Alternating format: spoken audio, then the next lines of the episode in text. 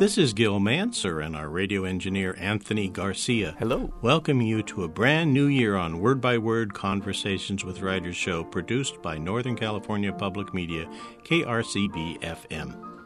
We want to juggle things up a bit, so our first guest for 2019 is the internationally renowned juggler, clown, teacher, playwright, and author Jeff Raz. Jeff began his career at 15 as a street juggler in Berkeley, and those who live locally may remember seeing him. A graduate of Dell'Arte International, he has performed in Le Cirque du Soleil, Broadway plays, including Shakespeare's Comedy of Errors. He co founded the Vaudeville Nouveau. Vaudeville Nouveau, wow. In 1982, the San Francisco New Vaudeville Festival in 85, the New Pickle Family Circus in 93, the Circus Center Clown Conservatory in 2000, and the Medical Clown Project in 2010. He has written 15 plays, including Fatherland with J.L. Weisman, and has directed dozens of circus, puppet, and theater productions.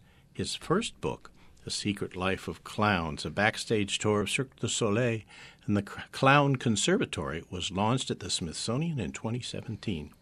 But it's his latest book, The Snow Clown Cartwheels on Borders from Alaska to Nebraska, a creative nonfiction book inspired by Jeff's eye opening and soul searching trips to teach and clown around in Alaska and Nebraska from the 70s to the 90s, is what we'll be talking about today. Jeff, I want to thank you for a thoroughly captivating book and welcome you to Word by Word. Thank you, Gil. It's great to be here. As I read through the pages, I kept coming across mixed feelings about labeling yourself a clown. So tell us what that title means to you today. Oh, I've included the word clown in both of the titles of my book, so I'm pretty comfortable with it, though it means different things to different people. There's absolutely no doubt about it. When I launched The Secret Life of Clowns last year at the mm-hmm. Smithsonian, there was a big circus festival. The it was the 50th anniversary of the Folk Life Festival. Oh yeah, and it, it ended up being all about circus. And I ran the Clown Alley, so I got to talk to as many of the 600,000 yeah, guests as we had. You've got to tell our listeners a little bit about Clown Alley and the tradition ah, there. So Clown Alley is the name of the part of any circus backstage or the back lot uh, that is where the clowns are usually put on makeup. If in this case, we were calling uh, a booth that was talking about clowning Clown Alley uh, using some of the, the terminology. Right, right. But I, I got to basically talk about clowning with people who are really interested. Folks, folks who come to the Smithsonian are genuinely interested in what's the real history here. And I had a lot of different professional clowns with me. So we got to explore what the full range of clowning is, as well as a lot of the stereotypes that people came in with. Mm-hmm. Are we talking Stephen King? No, we're not. Are we talking only. Good thing, too, yes. yes. Are we talking only in a circus ring? Mm, we're talking a lot about a circus ring, but we're also talking about theaters. We're talking about hospitals. And if we get back in some history, we're talking about where clowning and healthcare were pretty similar mm-hmm. in, in, sh- mm-hmm. shamanistic rituals and uh, in, into that type of history. So it means a lot of things. For me, it means, especially here in the Bay Area, it means someone who has studied the history of clowning, has worked, in my case, on the streets in rings, in circus rings, and on stages mm-hmm. doing clowning. The Bay Area tradition includes a lot of theater as well. Right. The folks well, like Bill Irwin, Geoff Hoyle, Joan Mankin, or uh, myself were all crossover using both. This book focuses on you primarily in a classroom. Right. Yes. The so that is a, a shall we say, a illogical jump, I guess, for many people. They don't mm-hmm. see clowns. Uh, they may see somebody who does, you know, balloon animals coming into a classroom, oh, or a musician, you know, who has a clown face coming in, but not to do the repertoire, the the gymnastics, the uh, overextension of, you know, a person by the, their facial mm-hmm. expressions and body movements. I like that uh, an overextension. I backdoored, as with many of my colleagues, backdoored into teaching. Uh, I'm not sure if that's an actual word, backdoored. I I understood now what it meant. that word. Okay. Uh, when, Came in an unlikely path. Thank you. There we go. The I think for most young performers, you just want to perform, right? And yet you also have to pay rent. And that's the great gift that I have finally figured out American performers have. We get the gift of having to pay rent and not have being subsidized. And that's also the great challenge. Right. teaching becomes that gig, that side gig that kind of keeps you in the business, but it's a little more regular than than performing, and you can do it between your performing gigs. Mm-hmm. And for me, as for many people, it was that other gig, that day job kind of thing for a long time, until at some point I said, you know, I'm not doing this as well as I should You're not teaching as not well? Not teaching as well as I should. Why is it that this group of people, who I call a class, are less valuable than this group of people, who I call an audience? What is the value structure there? This group of people, I, I started teaching at a bilingual preschool in the Mission District, Compañeros de Barrio. Why is that group Mm-hmm. I of actually kids? know that school, yeah. So why are they less important than the audience for a show? And when I asked that question, the answer, of course, came back: they're they're not. They're not. These are human beings. So that I had to do a little rework. And the truth is, I did that rework between the two sections of this book. Now that I think about it, Okay, so you were. That's a good. There's my answer. I was going to say, how old were you at the time? Right. So, so I in had done when I went to Alaska. It was pretty early in my career, and 24. Were you? I was uh, yeah about twenty four, maybe maybe. Uh, first time I went to Alaska, I think I was uh, twenty two. 22. Okay. a very ambitious young performer. And first time I went up there, I was performing at the Alaska State Fair with a juggling group, and it was you know we were all that. It was fun, and, and uh, the Alaska State Fair. There's two of them. There's one in the southern part of Alaska and one in the northern part. One for the white folk and one for the natives. no, one for the folks who, Who live in Anchorage, and one for the folks who are near Gotcha. Fairbanks. Okay. A different separation. Uh, but we that's where I met the, the the woman who eventually booked us out in Southwest Alaska, Yes. which is the Yupik villages, and, and we were in the Yupik villages. Okay. I should mention this, although I don't know how important it's going to be.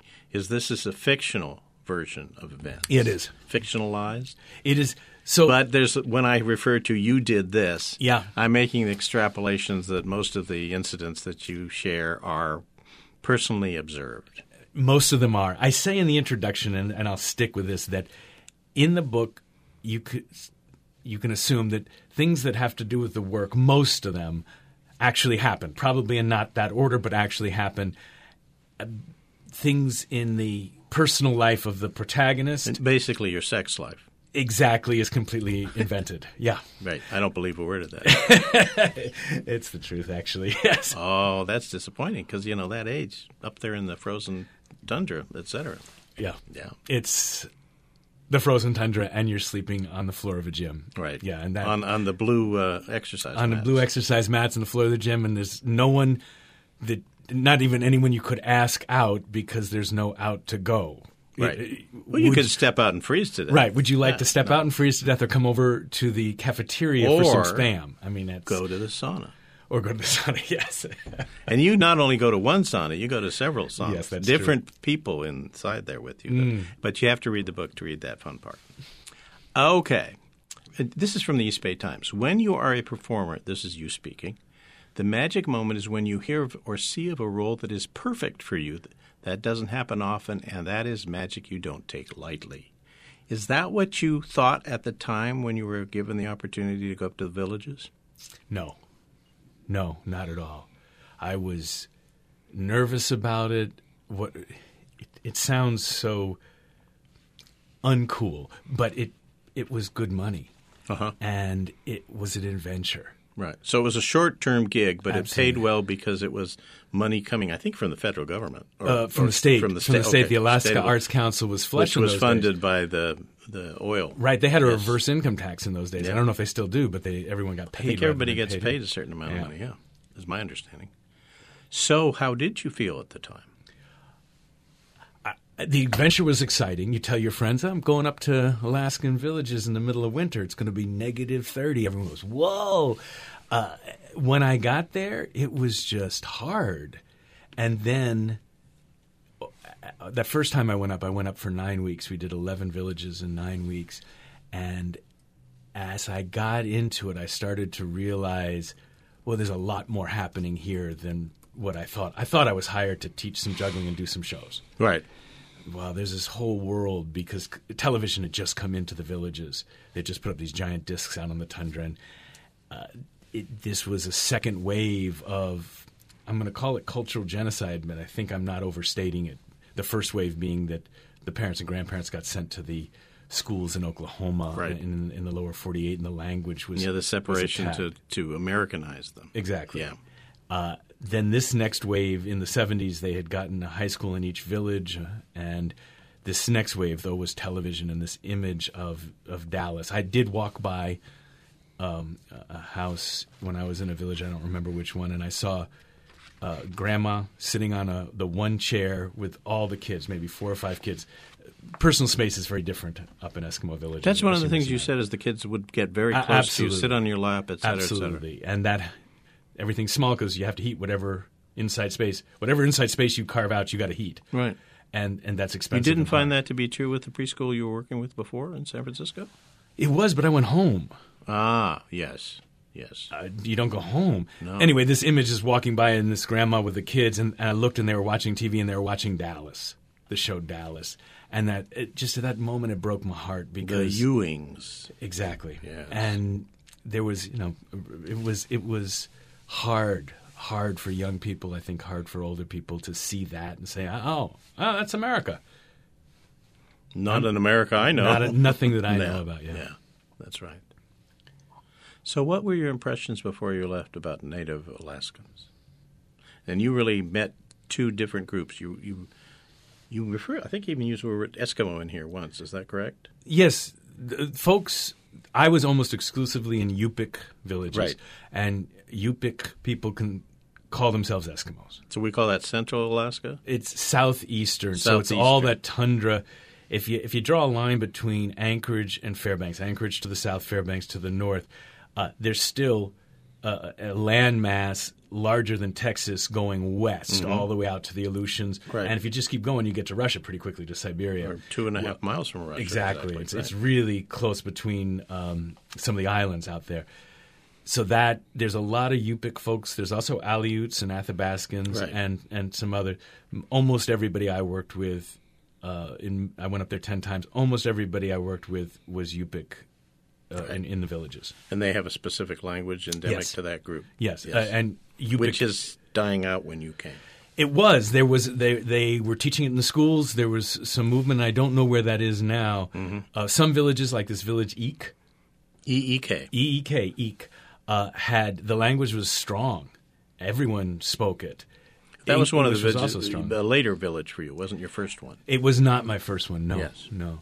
Uh, it- then some villages like St. Michael's, which I went to uh, uh, years, a few years later, towards the. Uh, it's the second set of the book. Yeah.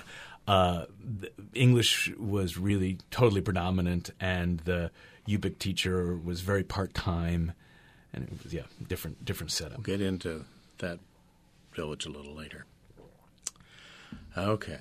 So, as you were putting this book together, you've done an interesting thing. You've combined works, in, in parts from other works that you've done. Um, there are what I guess you would call independent essays, you know, through the eyes of different characters, not the protagonist, Yeah.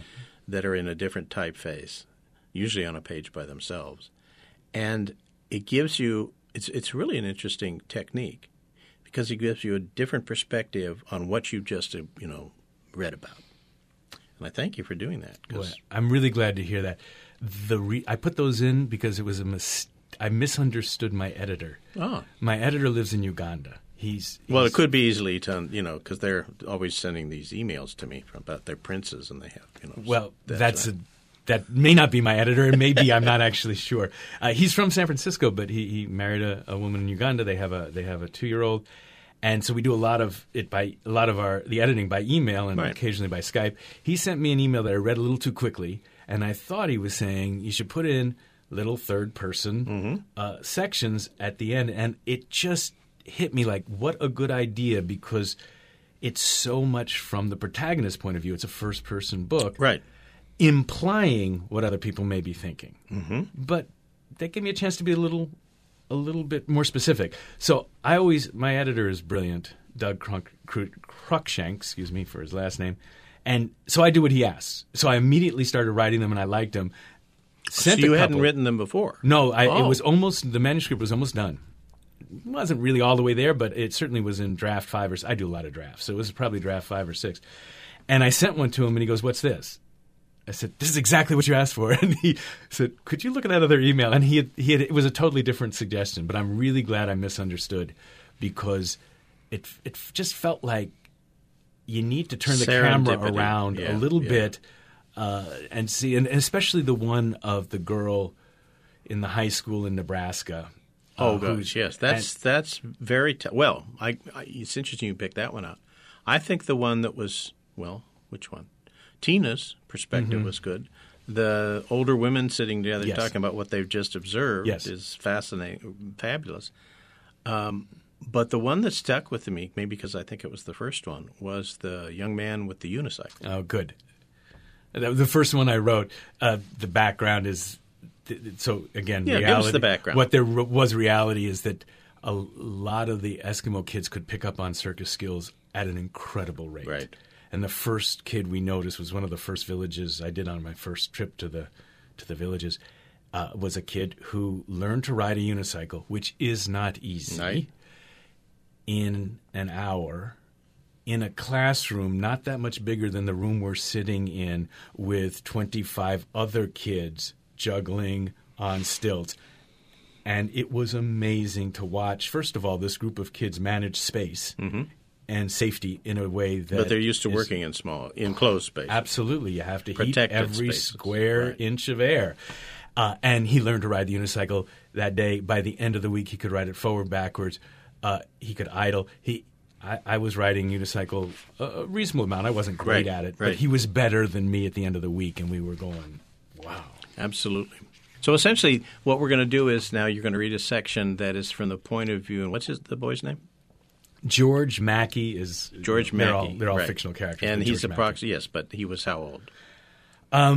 He Fifth is he is uh, a, a junior or sophomore in high school. Okay. Small, Small, uh, small boy. the size of a fifth grader. Exactly, That's what you yeah. said, right? George Mackey can't sleep. He can still feel the unicycle seat between his legs. He wants to run over to the gym and ride all night, ride even with no one watching and no one applauding. Rolling on that wheel, feeling the muscles in his legs, turning his hips so he stays on balance, he feels whole, like he and the unicycle were separated at birth, but now they're back together and he is the man he's supposed to be. George has read about centaurs, and he gets the idea that he's a modern day version, half man, half wheel. George sits up in bed. He relives the audience urging him to ride again and again, faster and faster. Then he thinks about the girls after the show, the ones who've always called him Shorty and Baby Georgie. They looked at him with eyes that made him shiver. He'd only seen that look from the side, watching the girls, watching the strong boys wrestle, or the tall boys shoot hoops. And the old ladies who always pinch his arms and say, You need to eat more agudik. Those same grandmas kissed him and smothered his face into their sealskin kuspuks. George decides he'll buy his own unicycle when this one flies off with the clowns. He misses his bottom half already. He wonders how much a unicycle costs. He wonders which catalog carries them and if he can somehow find enough money. Then he imagines his new unicycle nestled between huge bags of diapers and kegs of cooking oil in the shipping container that arrives in Kwethluk every year a few weeks after breakup. Breakup meaning the ice thawing. Vice breakup, Right. yeah. So, what you do is you've left the reader hanging. Here is this boy who is Mm-hmm. looking for this talisman to change his life. It already has. Mm-hmm. Now he has to find a way to obtain, you know, we're back to this mythic quest, this magical device which makes him feel the way he feels and hopefully gain the attention of the young women that he knows. But we don't know if he ever gets it Yeah. until way later in the book. And I'm not going to tell our listeners what happens. Okay? Is that fair? Fair enough. Fair enough. Okay. Now there's there's some really funny side bits where you explain I think probably the thing that surprises you when you arrive is how the kids take care of, of your curly hair and your lo- rather large nose, which doesn't seem that large when I meet you in person. But compared to a Native American, I mean, uh, Alaskan's nose, it's huge, Yeah. right? Because it, otherwise it would have gotten frozen off. Absolutely. Right. And it almost did. Almost. did. That's right. And your feet. How are your feet? Um, my feet are fine, but they do get my They've got fingers. frostbite, my- yeah, I they? got, uh, not not uh, bad enough to be uh, Amputated. amputated or anything, but Yeah. yeah, uh, yeah you, you, get them really cold a few times, and it uh, they get cold again. Right. So tell us about the reaction to your nose and your curly hair and how you explained it as an infant. Yeah. So the I am Jewish, and at the time my hair was longer than it is now, and it was darker color. Um, I was just pointed to Anthony's, whose hair is colored the color that my hair was then, and Eskimo kids, the, their noses are much smaller, and the moment you land, you know why because the wind whips across, and you have a hood on, and if the nose is sticking out past the hood, you're getting 20 below plus the wind chill, Right. and there's not enough circulation in there to make you happy. I made a little nose guard made of rabbit fur, Right. and, and wore it. So they're fascinated. You know, there's a 150, 250 people in the village, depending on the size. Um, they're all Yupik except for the teachers. The teachers keep their distance a Mm-hmm. lot. So there's no hotel. There's nowhere to stay in a village. So there's not a lot of visitors. Right. There's there's the teachers who come for a year, two, three years. Then there's the st- state troopers who you try to stay away from. Who arrive occasionally when yeah. when there's some trouble. Yeah, and then there's the visiting artist. So they're just fascinated, and they were asking, "Were you born with this?" And and I said yes, and and they just were so shocked, and I realized they thought the nose was my adult-sized nose on a tiny baby. Uh, but some of the kids had curly hair because they used uh, Toni hair Permanent. permanent. Perm, It's a home perm. Right. And there was this time, and I, I do write a scene of it in the book, where the kids are sitting there, and of course, there's no personal space. So there's five, six kids feeling your hair and your nose, and you're sitting there, if you're me, going, This is okay. This is a cultural experience, and totally uncomfortable. Right. So I tried to describe I was born with this, and then I tried to get into well, my nose is from desert people, Jewish people in the desert. That idea, you know, exactly what's a desert? What do we mean? And yours is from the history of Yupik people, and my hair. I didn't do anything to it, and the little kids are just shocked. It was like you're a unicorn. Then the. The high school kids with the curly hair just waited till the perfect moment and under their breath said, Toni, Yeah. and the little kids turned and went, "Oh, he's lying to us. He used Toni like everybody else. That's right. He's just trying to make this stuff up." Well, there's an interesting uh, insight. They don't really trust. Well, I can't remember the term you use for the whites. Yeah, it, uh, Gussack. Gussack. Yeah. I'd never heard that. No, unless you're up there, you don't. Yeah. Um, yeah, Right. G U S S A C K. It? AK or something. But it's it's yeah. Uh, uh, a lot of Is, people is it a pejorative? it is. Yeah. Uh, It, that's in it is just what you are, and yes, it might be. The word gaijin in in Yes, Japan right. maybe feels Or similar haole to me. in Hawaii. Yeah, haole in Hawaii feels a little more on the pejorative, but I would say haole and Gussack might might be for the same reasons and might be equivalent in Right. that way. Right. Interesting. So you had culture shock, not just the intrusion of personal space, which I think it's really fascinating because I'm from the San Francisco Bay Area, born and raised too, and uh, I kept seeing deep-seated, you know, belief systems. I guess I will call them, or uh, points of view that you express in the book that I realized that I had too. And uh, as as liberal as we may be in our th- thoughts and deeds, there are certain things, you know, like body space, that are just part of our our beings, Yeah. right? Yeah. And you come from uh, let's see if I've got that. You come from a family. What do you tell us about your family? I'm not going to describe it. You describe it. Um, my father was a physics professor. Mm-hmm. My mother had been to med school and uh, didn't become a doctor, but after my dad died, we moved to Berkeley and she went and got her PhD in sociology. Right. My brother became a biostatistician and I became. That must be an clown. exciting conversation to have. it's it was always According to my brother was also a wonderful teacher and he managed to speak about biostatistics in a way that was understandable which Right. I forever am thankful for uh, so but yes my family was uh, lefty intellectual very and academic, uh, very academic family and, and then you came along, and then I came along and I don't know how much you want to go into this. You must understand that I'm a psychological educator, so I have a tendency to do these kind of questions. But did you, were you escaping the Bay Area and your family when you went north? No, I No. don't think so. I have lived here since I was 10, and Right. I always come back.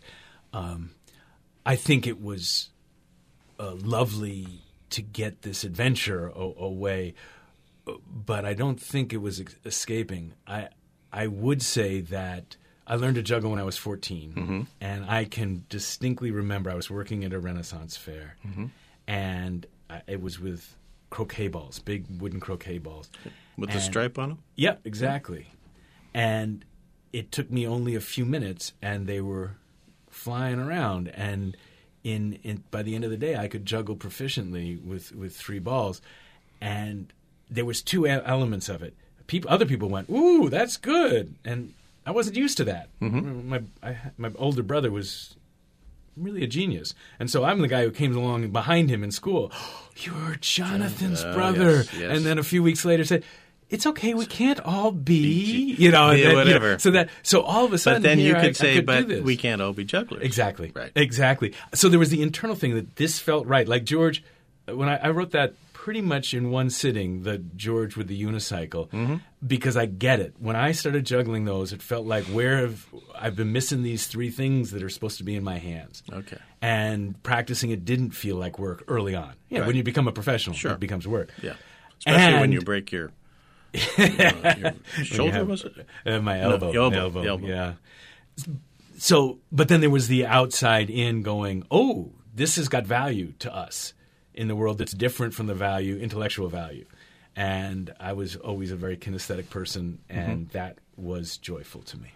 Okay, we're going to do another thing for our listeners and talk about the Renaissance Fair because Mm-hmm. there is a whole generation who knoweth not, at least not the way it was.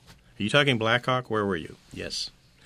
Definitely Black Hawk, the, the Northern Renaissance Fair. Yes. Now they are still around. Renaissance fairs are still around. I have some of my ex students who are uh, pros at Renaissance fairs. When I was there, it was only for a few years. We're talking about the '70s, and it was quite a scene in Black Hawk, as you said. This big, huge, dusty lot with Well, with trees. stands. Lots of trees. Yes, Yes. and and uh, shows and games booths, and some of my friends were got hired to run the games booth.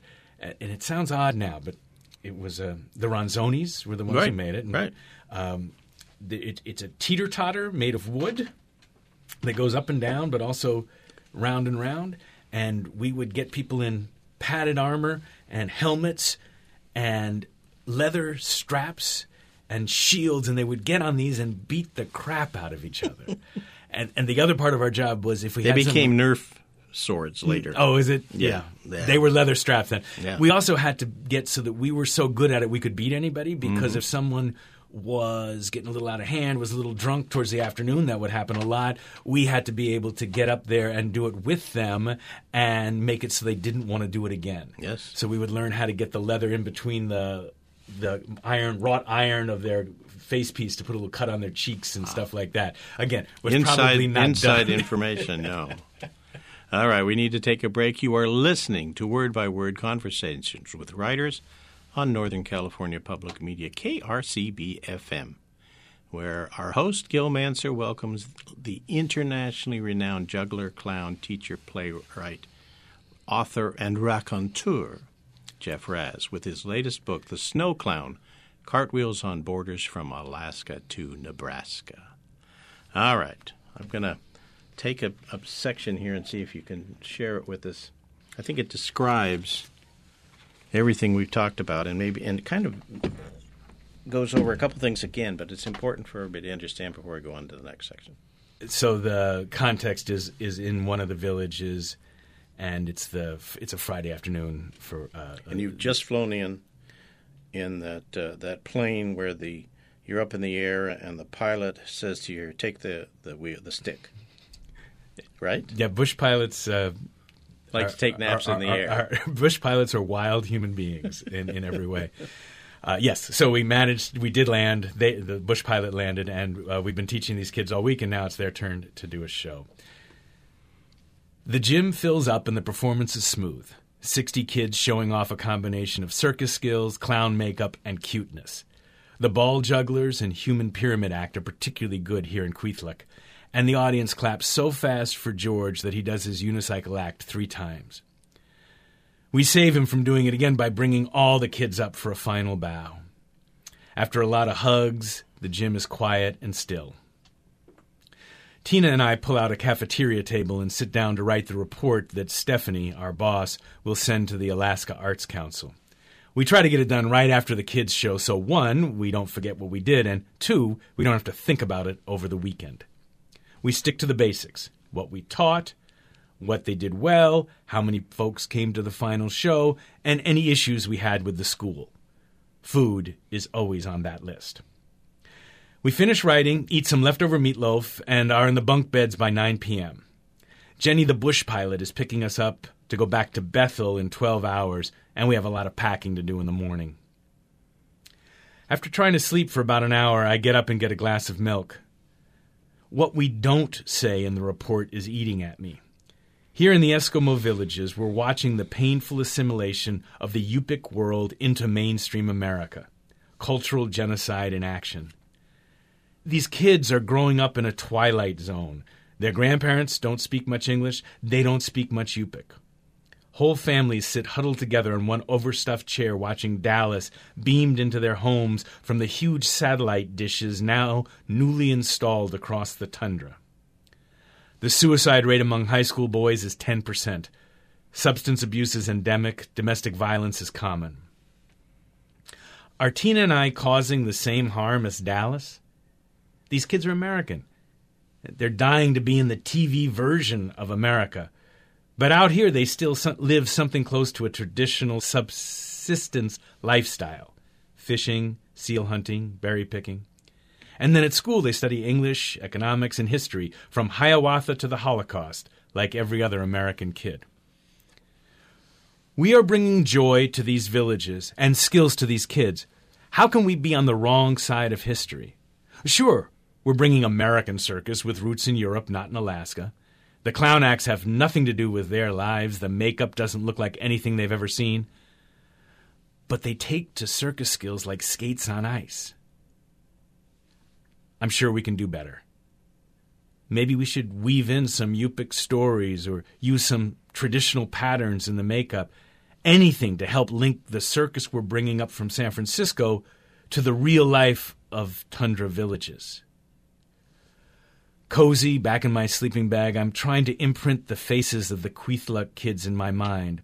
Eskimo faces painted clown white. I've already forgotten some of them. Tina and I are fooling ourselves that we're different from Dallas. As I fall asleep, I have a nightmare image of us as the Circus SS marching over the tundra in flap shoes instead of jackboots. Well, we got about 15 things to talk about in that excerpt. yes. Let's start with the transformation you and Tina, who's your other your clown partner, yeah, um, and um, sauna partner, and how you transform what you're doing as you go from village to village and do exactly what you outline there is to incorporate the local. You you talk about a little bit later about the the um, Alaskan Olympics mm-hmm. and how they do these traditional um, I don't I don't know what you would call it, skill sets or yeah. yeah tasks like you would do in Olympics, like the the seal walk where you're on your your um, your fists and your toes and go across the, yep. the floor, and how that's just a natural thing to put into a circus act. Yep. Right? Because yeah. You, know, you talk about how you go into one room and it is quite different from any of the other classrooms you've been in because the man who's teaching is is native and he has the carved masks on the wall that are repre- each one representing a character from a traditional story. In my way of thinking, In your I- way I- I- that Okay. is interesting. That the the assumption that they're characters from traditional stories was mine. The Based answer the- I got about that Yes. was a little more nuanced and not hundred percent clear. So I wouldn't actually make that uh, uh, assumption. I, So it's I- not like the Mexican masks are used? No, or Commedia dell'arte Right, mask, right. which was the, the framework I was going for. I don't think so. But I was not offered more details. Right. I'll just put it that way. You know, There were there were certain things where they people would explain things so far and then just stop. And uh, as you got in the book, there were certain stories that were okay for us to hear. Yeah, but you had to communicate with somebody else to find out if that was true before Yeah. you told it. Yeah. Yes. One of the big advantages was that the one of the few jobs in an Eskimo village and the primo job is the school custodian. Right. So you could count on the school custodian being a very well respected uh, elder in the village, even if they weren't that old. Sort of the mayor of the village. Sort of, yes. Yeah. The, I actually don't know if there was official mayors. There may have been, but that person was central to the village Someone who'd communicate with the incoming people. and would uh, keep the kids real clear on whether the story that's about to come out of their mouth should or shouldn't. Right. And if the story shouldn't, I would almost never see what that communication was, but things would get quiet. More subtle? Yeah. Yeah. Yeah. And that's interesting. I hadn't thought of that, but both in in the uh, villages in southeast Alaska and in Nebraska, Oh, yes. the ability to be silent. Well, the parallels. yeah, I, I thought you did that intentionally.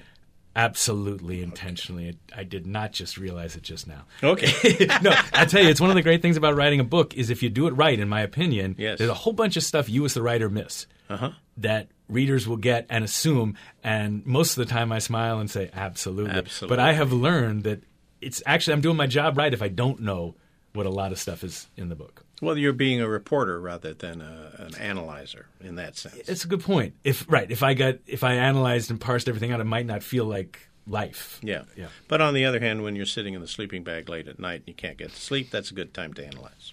Right. Okay, the other thing, and this is going to be a tricky subject.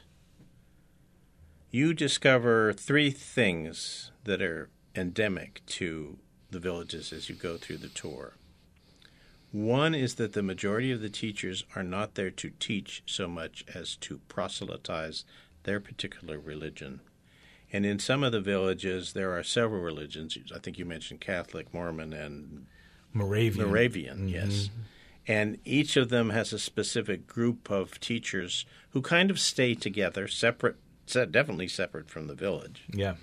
and um, are in trying to influence. Is that a polite word for it? Convert. Converts a, an, a blatant statement. Of Yeah. It. Yeah. Then write numbers down. I got so many people. Those heathens now they're Yeah, Christians. Or, I don't know exactly how the process worked, but it was hard to see. And I, uh, I have to say, I don't. This is many years ago. I don't know how things are now, uh, but it was it was hard to see, and and the way that most teachers talked about the kids and the rest of the village was painful. Well, when you go back later at the end of the book, it's still going on even more so. Yeah, Yeah, because they're not just using it to recruit the kids for their church; they're using to recruit them as victims. yeah. Yeah. It's a heavy book in some instances, and I want the listeners to know that. But that's what makes it stand above just a story about a guy who goes up and teaches clown skills to Native Alaskans. Thank you. I'm I'm glad.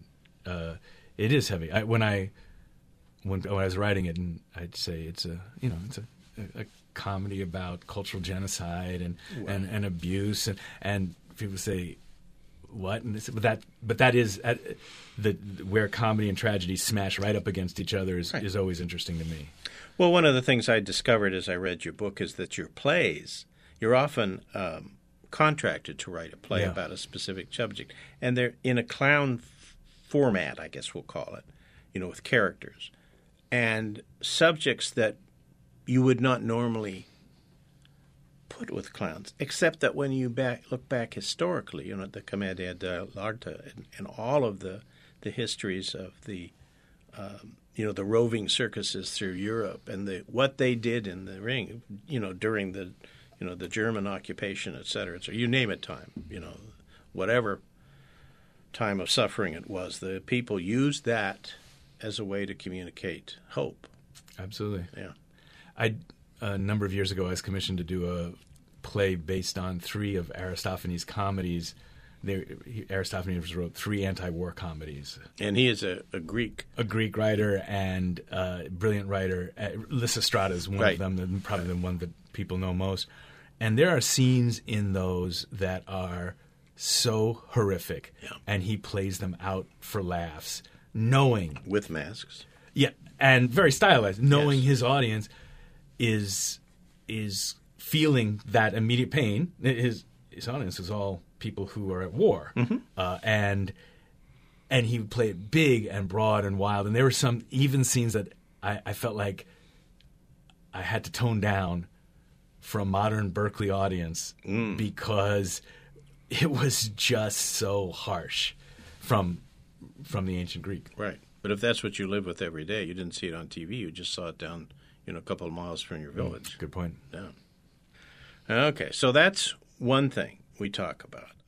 Tell us about what was the aha moment? Did you and Tina talk about it? Whoever this you know made up person was that's with you, and decide we are going to become in, inculcate incorporate as much as we can as outsiders, you know more. So we will change the makeup. This is a, let's talk about the makeup mm-hmm. shift. And what happens? You get them all white, clown faced, and you can either put the you know the big nose and the round circles and the you know exaggerated eyebrows or whatever, but you don't. in in some of the villages. The first was actually the first aha was to include some Yupik stories mm-hmm. in, and that was pretty early on in this one amazing village, Eek, Because you had a really good storyteller. because we had a really good storyteller and we had uh, a culture that was we could feel what uh, a, a real vibrant Yupik culture might feel like. A lot of the other villages, it felt like the Yupik culture was holding on by fingertips, uh, but this one it was vibrant. Let me ask. I'm going to interrupt. Yeah, please. One of the things you found was a significant um, role model. I guess is a good word. Was the principal of the school at the different villages, and what you found oftentimes is that person who had been, uh, you know, there for a number of years was often somebody you know replaced quickly, usually for a bad reason. Yeah, somewhere down in Florida or whatever. Yes. um, or they just didn't get it. They they were completely separate from the local culture. They lived in their little house and talked to the other teachers, and that was it. I uh, I'm not sure if I was being completely fair to, to all principals. I did. Uh, Well, we was- meet three or four of them. we meet three or four of them, and uh, a few of them are not not the most lovingly drawn characters. Yeah, that's true. well, they're archetypes. Yeah, Okay, that's okay. You don't have to apologize Yeah, for that. yeah. You got to have villains in this Yeah. piece. Well- and if you give the villains a face and a name, even if it's not their real face and name, so what? the the one I, I feel very comfortable in the one village who uh, had canceled our program. There had been a shooting in the village, and Yes. uh, he uh, he did suggest that we could just sleep outside. Right. uh, I decided that's enough of a suggestion when it's 25 below out uh, that he gets to be the villain in the book. Yeah. Well, the interesting thing in the backstory, I think we really should tell that because it's fascinating, Mm-hmm. Is that the person who did the shooting is a high school kid Yeah. who had a gun, and they took the gun away when they came. And then everybody says, of course, there's uh, 75 other guns right here, so he could get another one.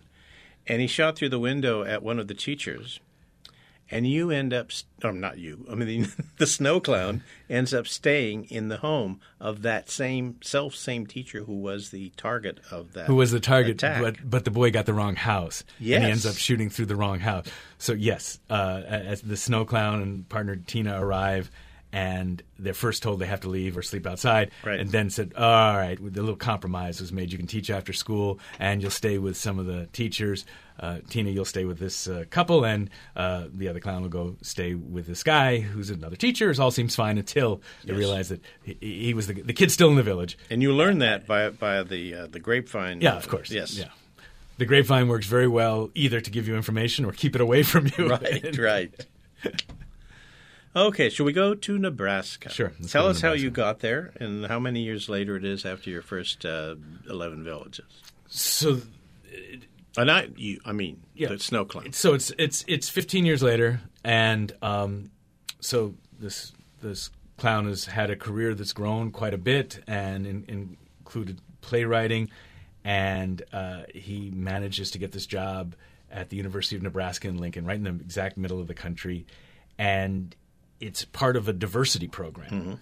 So that has, and he had written this play about uh, his father and the Holocaust. It has lots of Jewish themes, and, and that becomes the key. So that was the diversity in Nebraska. That's the diversity in Nebraska, correct?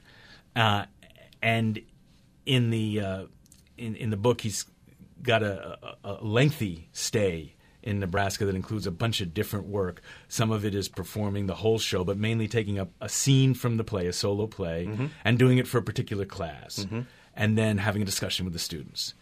And that last part, having a discussion with the students, which sounds it just trips right off the tongue, in Nebraska doesn't go like that. Uh, it, it can mean standing in front of students in silence for long periods of time.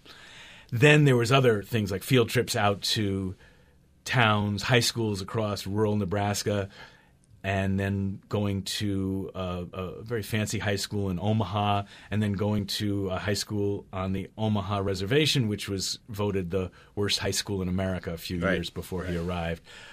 Then there's the big stuff, which is creating shows with sets of students, and there's in the Snow Clown, the, the, the Snow Clown creates two different shows with two different sets of students. One being teachers, One being student teachers, correct? Yes. Yeah, the final Student show. teachers. Yeah, going to be teachers. right. Yes. Yeah.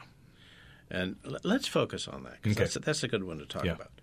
Um, I used to I used to supervise student teachers at So San you- Francisco you State, know. and I had one, for instance, young woman who came through, and she was ter- terrified of kids.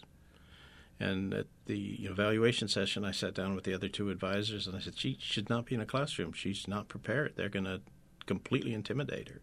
And they looked at me and says, "Yes, but she's gone through four and a half years of school. We have to graduate her." And I said, "Well, that's doing a disservice to everyone involved." So, Wow. having been there, Yeah. um, a student teacher is a really interesting thing. They're usually pretty young, you know, 21 ish, 22 ish.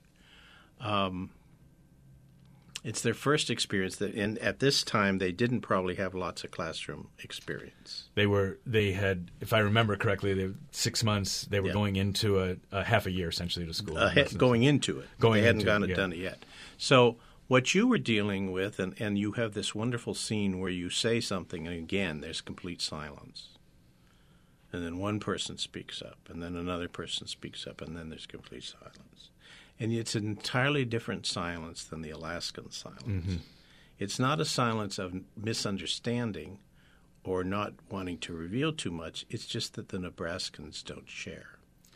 and there's a big cultural.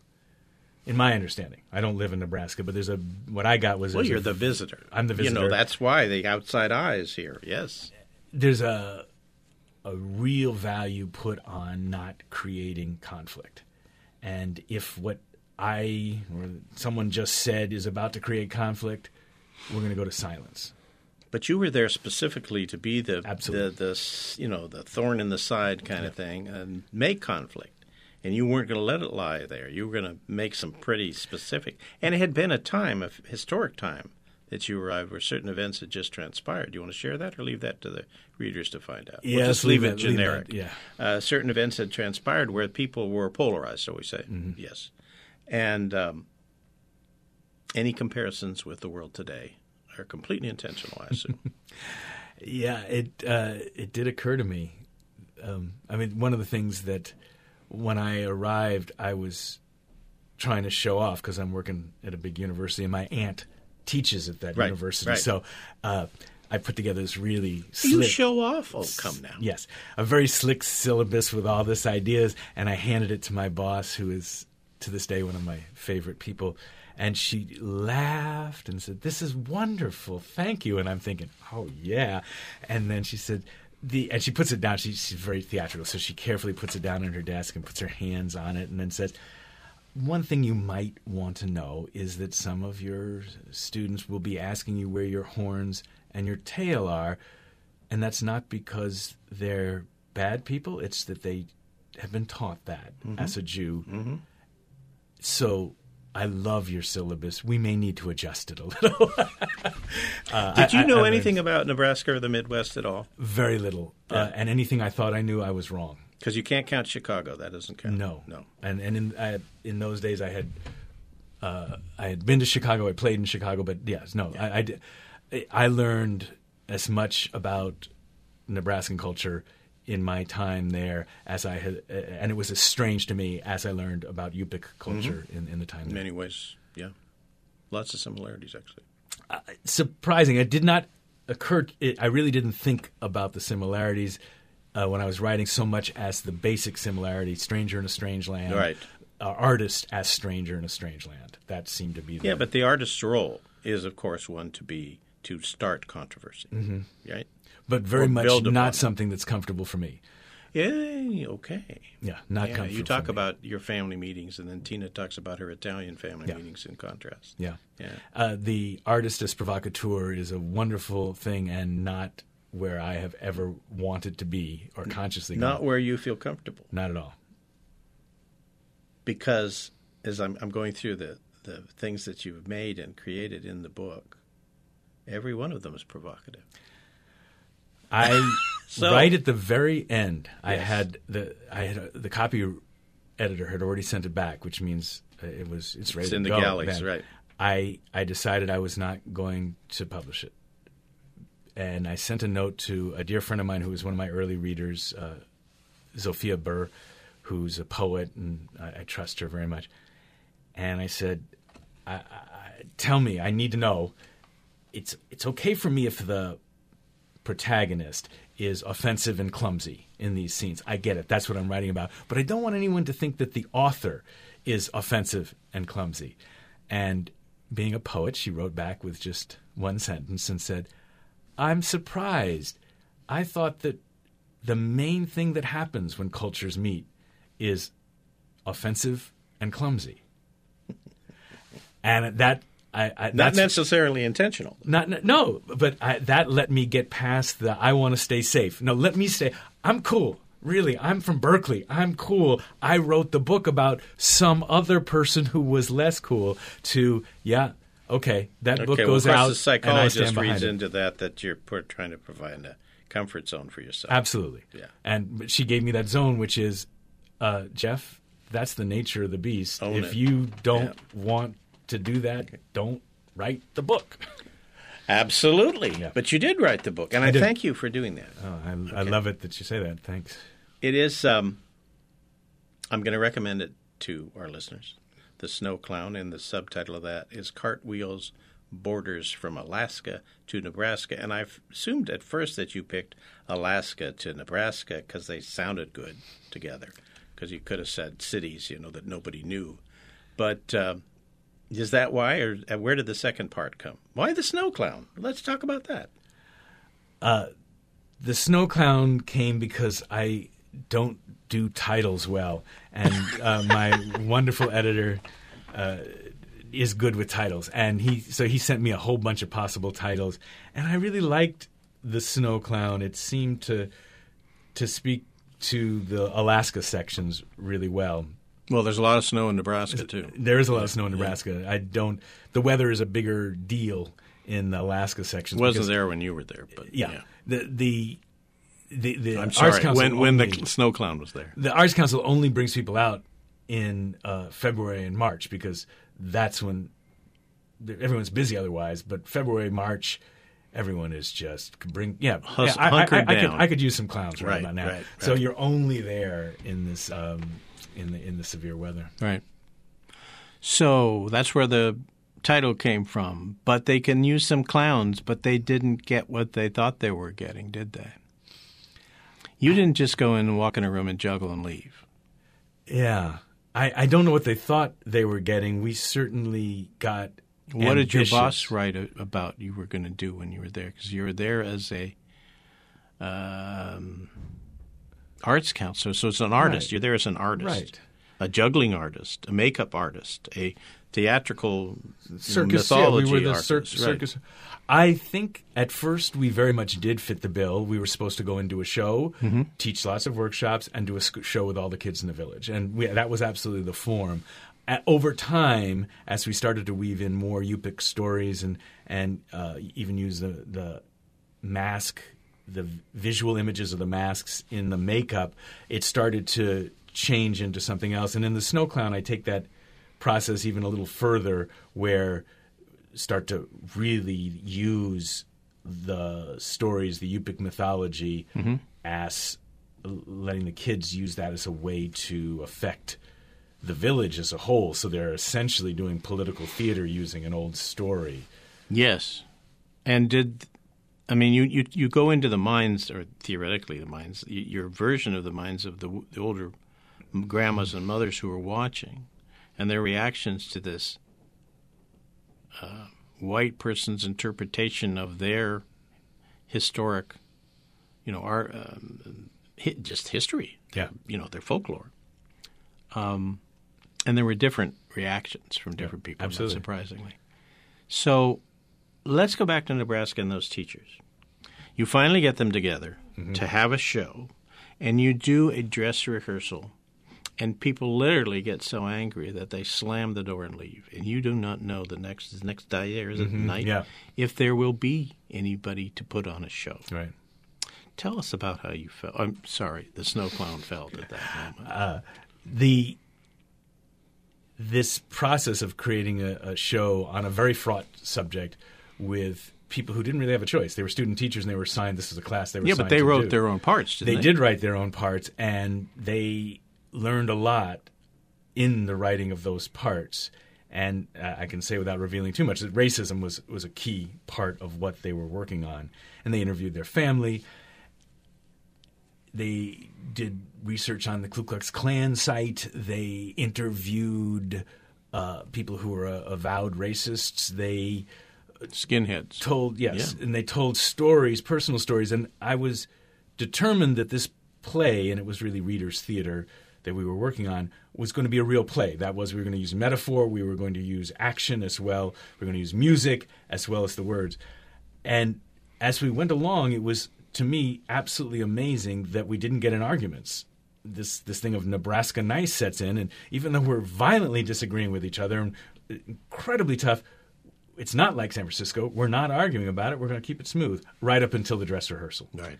And I think that what happens is once art has its own power, and once people are out there feeling it and doing it, and they start to feel, oh, I've been thinking about my little part, but I just realized my part's juxtaposed against their part, Yes. and that is there's an energy going on there. Um, in my mind, that's what's happening with that freak out. At the Some of the parts being bigger than the. No. the- yes, some of the parts some of the definitely parts bigger than than, the than any given Because part. of That's the the, idea. that's the whole- yeah. I mean, and that, frankly, is what the director gets to do. Right. Yeah. And then you did that. Yeah. Or I'm sorry. Snow Clown did that. You're having so much fun. I am. the, I am. the line love, I'm, facts yeah. Well, you know, I, I want to keep sure that we understand who's talking here. Okay, you have been listening to Word by Word conversations with writers on Northern California Public Media, KRCB FM, where our guest has been the internationally renowned juggler, clown, teacher, playwright, author, raconteur, Jeff Raz, with his latest book, The Snow Clown Cartwheels on Borders from Alaska to Nebraska. Our studio engineer for today's show has been Anthony Garcia. Our station manager is Sean Knight. Radio coordinator is Wendy Nicholson. Our podcast archivist is Mark Prell. The theme music is by Bill Conti, and I am your host, Gil Mansergh.